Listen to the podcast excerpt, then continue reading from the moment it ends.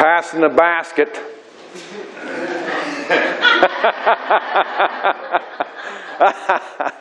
you guys are killing me. Man. I'm going to make this quick. I do have a lot prepared, Jimmy. I was just kidding, but I'm going to make it really quick because we messed around there early, but we appreciate Tish making the commitment. We were running late because I, we got in a big argument because um, I, I mowed, I'm on the mowing committee. We are on the mowing committee at her church, and it's a gigantic yard. It's the yard beside Meyer. And they had a big mower, but oddly enough, the week we're supposed to mow, it breaks. So, so we have the little, you know, like like would take you a while to mow this yard. and I, like I'm feeling like I'm not mowing anything. You know what I mean? I'm out there. Anyway, we mowed all this yard, and some of it's very challenging. If you're not used to a zero turn mower, it's real steep embankment. I mean, it's dangerous along McGuire there. It gets real steep, and it's like a half a mile. So you're like, you know, you're on pins and needles. But thankfully, from J. Crew, I have a lot of mowing experience. So it played out in my life this week. My job at J. Crew benefited me. So I'm out there mowing that. Anyway, I said all that to say that we mowed, I don't know, I was there six and a half, seven hours, and I got the primary part mowed, and Tish push mowed up around the building for me to get all the trimming done. And then she left and rode her route, and I did all the mowing, and I got done, and my allergies were like, my eyes were closed. Anyway, I mowed acres and acres and acres and acres of grass to find out, as we're pulling out, I missed a section smaller than this podium around the mailbox. Because I remember not, because if I was going to mow it, I'd scalp it. You mowers know what I'm talking about. If you get on a slope the wrong way, it'll just cut it to the dirt. So I did not try it. I was just going to come back and get it. And I forgot it. So it's been that way. I mowed on Thursday. And it's been that way since Thursday. And she's been on me. We need to go get that mowed. And I'm like, it'll be all right. Like the people that the people that mowed the people that, exactly because the people that mowed last week left like two acres they didn't mow. You know, that I, so I'm thinking pretty selfish. Anyway, we got into a bit of a scuffle. I'll call it a scuffle about this little piece of grass that the pastor over there was going to drive right by this morning. Yeah, it's right by the entrance. But I mean, you could easily overlook it. so, anyway, I was late because we ended up over there this morning mowing it. Yeah. Part of my spiritual development. You guys need to pray extra for me because I'm the one that said my people depend on these donuts. I'm getting donuts. Rick, that's what she said. Coming down, coming down Brotherton, she's like, he's, I got to go get him. I said, let me go in there and ask him. Of course, old selfish Rick back here said, yeah, I like him cream filled ones.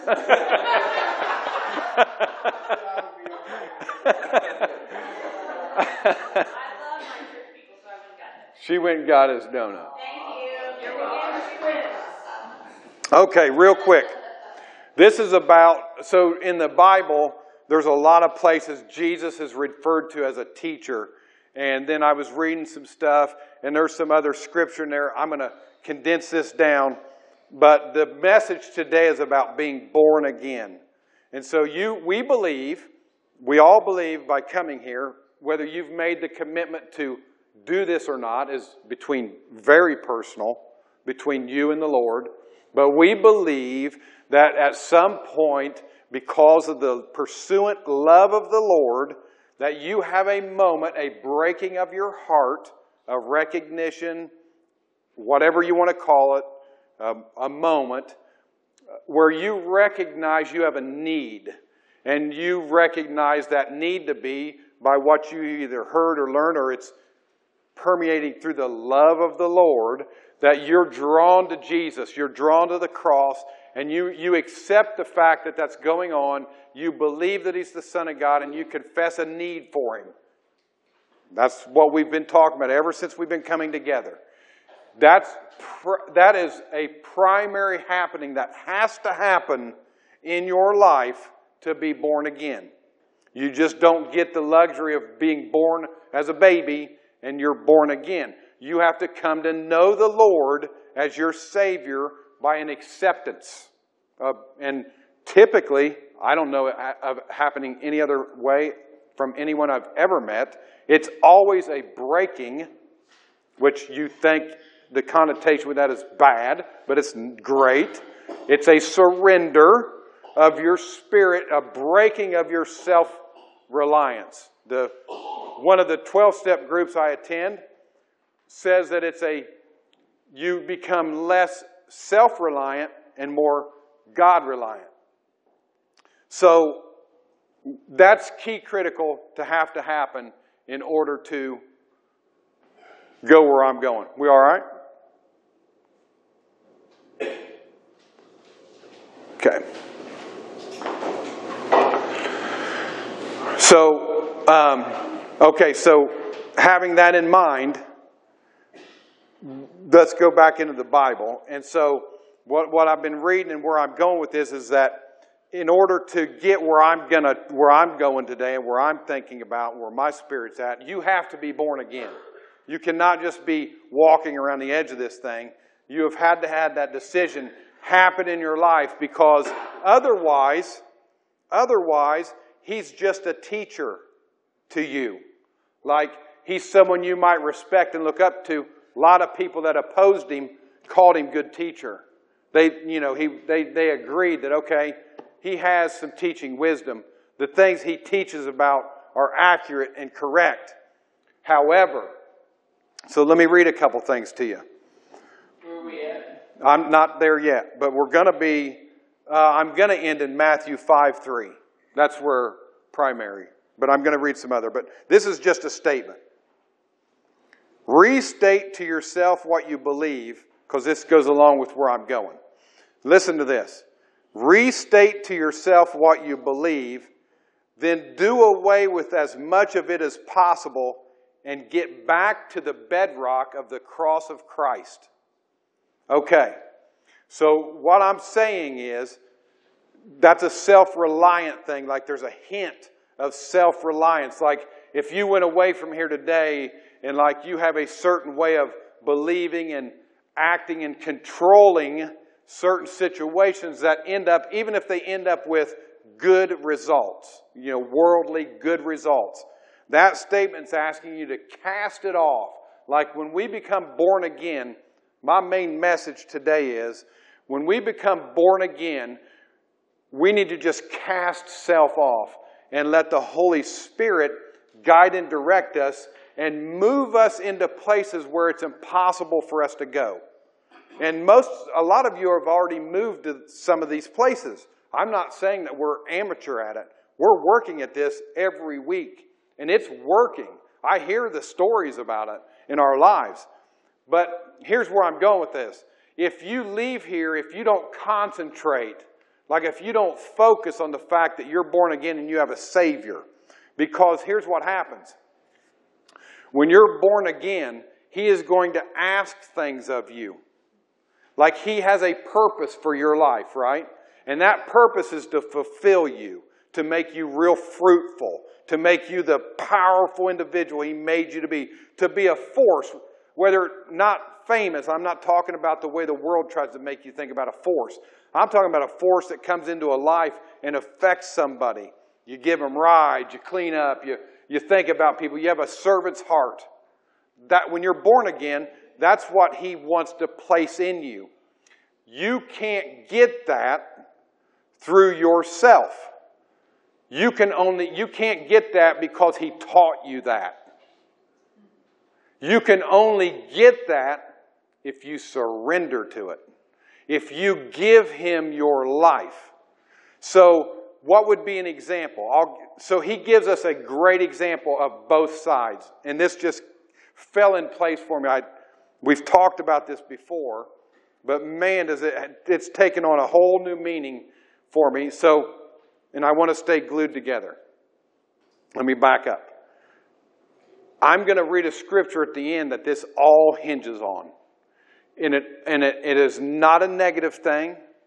You should not go away going, gosh dang it. So now I got to be, I can't say it yet because we've got to save it. but there, there's a, if you uh, let the enemy in on this, he's going to send you away defeated.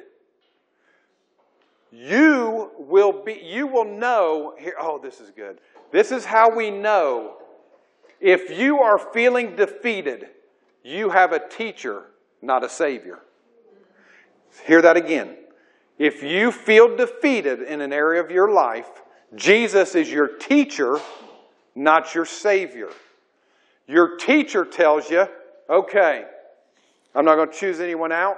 Okay, Todd, you've got this area of your life that you know I've, I want. I want to call it out because it's taking up space, and I've got something fruitful for you to replace it with. I've got something that is going to electrify your life. But you've got to be willing to let me have it. So if I heard my teacher say that, and I hear him, when I'm thinking of him like a teacher, I can hear hundreds of commands, right? Because he, he's commanding all the time. He says, if you're my disciple, you'll follow my commands. So if I, he's just my teacher and he's commanding these things, I am going to go away frustrated and in despair. You want to know why? Because I can't overcome it. I cannot overcome the things that He calls for in my life. I can't quit them on my own. I might be able to fight off a, a version of it, but it's going to come back because it's who I it's my fiber, right? The only way my fiber gets rewoven is if my Savior if I come to a place to where I'm looking at him as my teacher and he's like, he's calling into my life and he's, and he's showing me, he's revealing to me what he thinks he can reveal to me where I could be spurred along, he has a purpose for that. He's doing that to you on purpose. And what's the purpose? For you to break. The purpose is for you to cave in. The purpose is for you to be like, oh, I can't do it. you know what I'm saying? Has anyone in the room done that? I've got some things in my life, and I'm like, man. And I'm unwilling, I'm unwilling today to just absolutely let Him be my Savior over them. If I will give up, and He knows this about me, this does, should not make you feel bad about yourself. If you're feeling bad about yourself, you're doing that.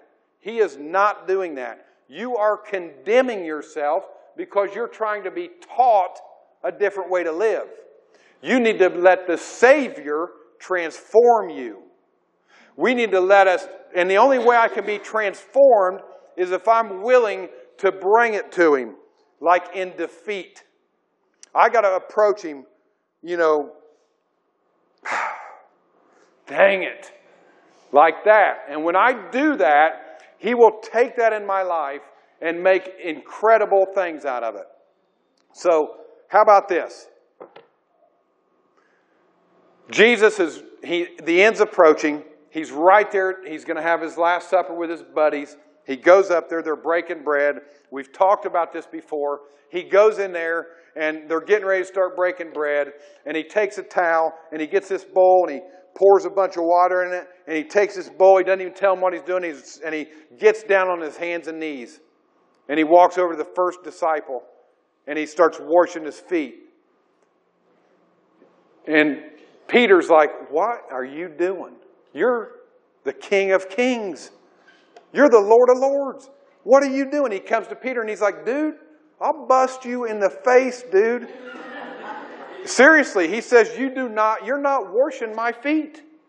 And Jesus says, I have to wash your feet. So the two that so the we can see this, and I've thought about this. Let me read the scripture. And this is in I'm sorry, Michael, I didn't even I didn't even write down where I grabbed it. Matthew uh, 5 4. Well, this is this is when Jesus came to Simon Peter. Peter said to him, "Lord, you're going to wash my feet?" He's like, "Mm-mm. You're not going to do that." Jesus replied, "You don't understand now what I'm doing, but you will someday." Peter says, and he protested. The Bible says he was adamant. No, you are not washing my feet. You will never, ever wash my feet. Like he looked up to him. It's an honorable thing, right? But Jesus sees it just the opposite. He, Simon Peter goes on, if you're going to force me to wash my feet, then wash my head, my toe, everything about me. And Jesus said, a clean person doesn't need their body washed, just their feet. Now we know right after that, he washes Peter's feet, and as he's doing it, Peter makes a statement. He says, I would never betray you. Right? He says that to him.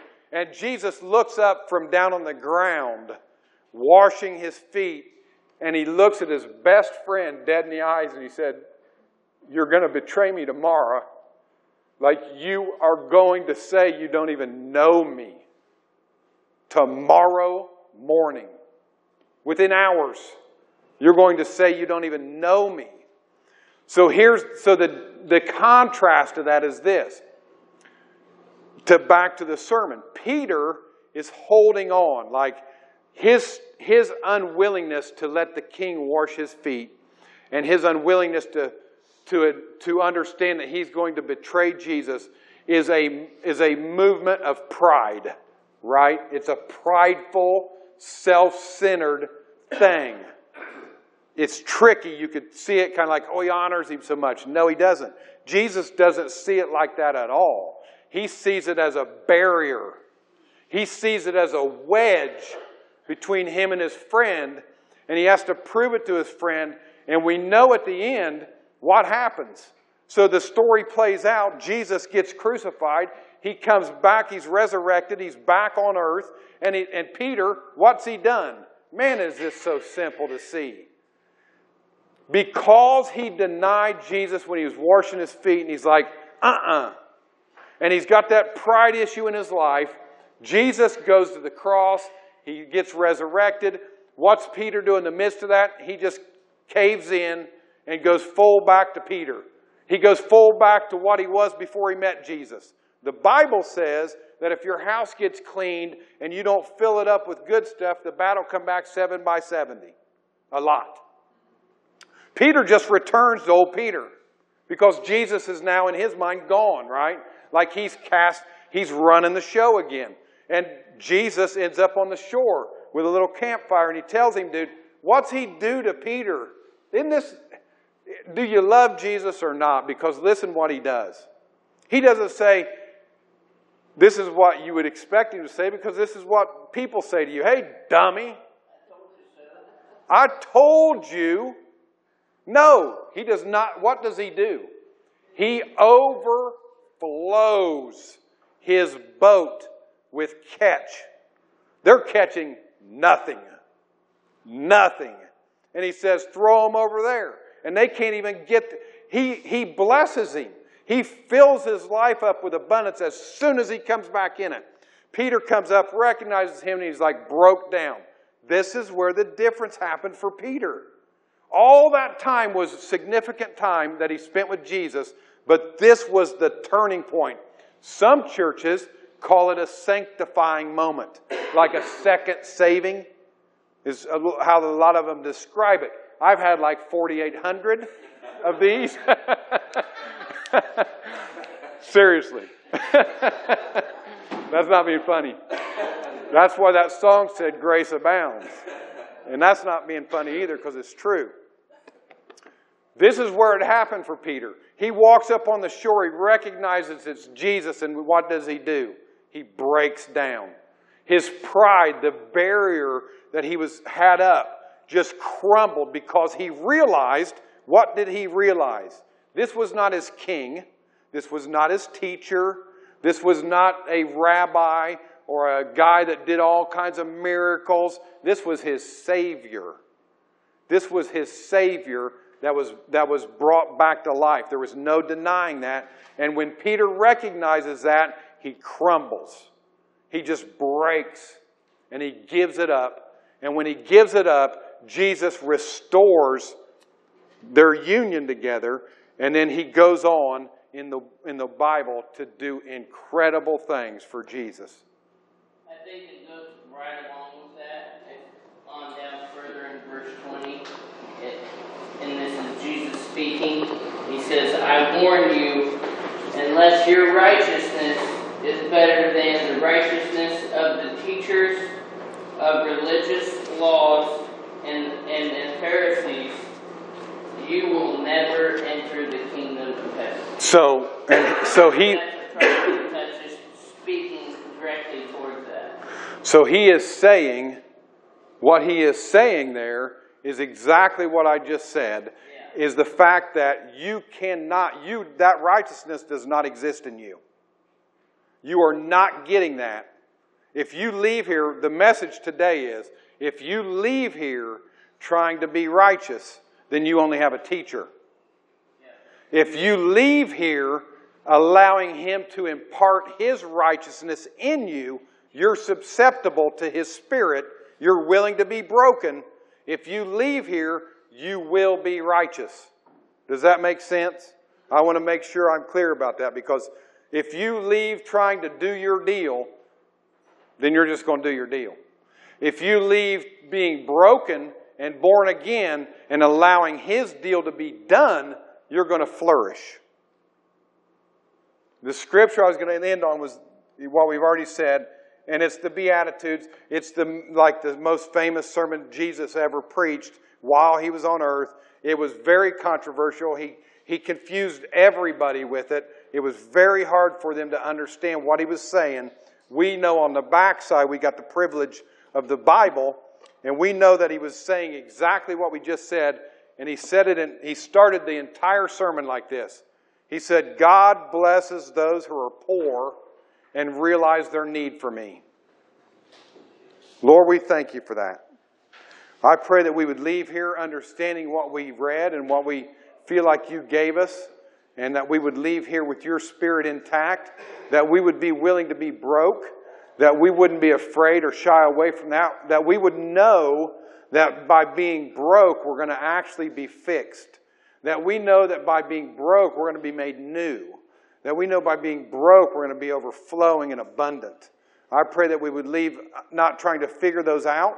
Those are supernatural, but we know that that's what, what you command. So I would just pray that each individual would see you this week as their Savior and not their teacher. That they wouldn't look into the Word to be taught, that they'd look into your Word to be saved. And if we would approach it that way, we're going to find incredible things. In Jesus' name, amen.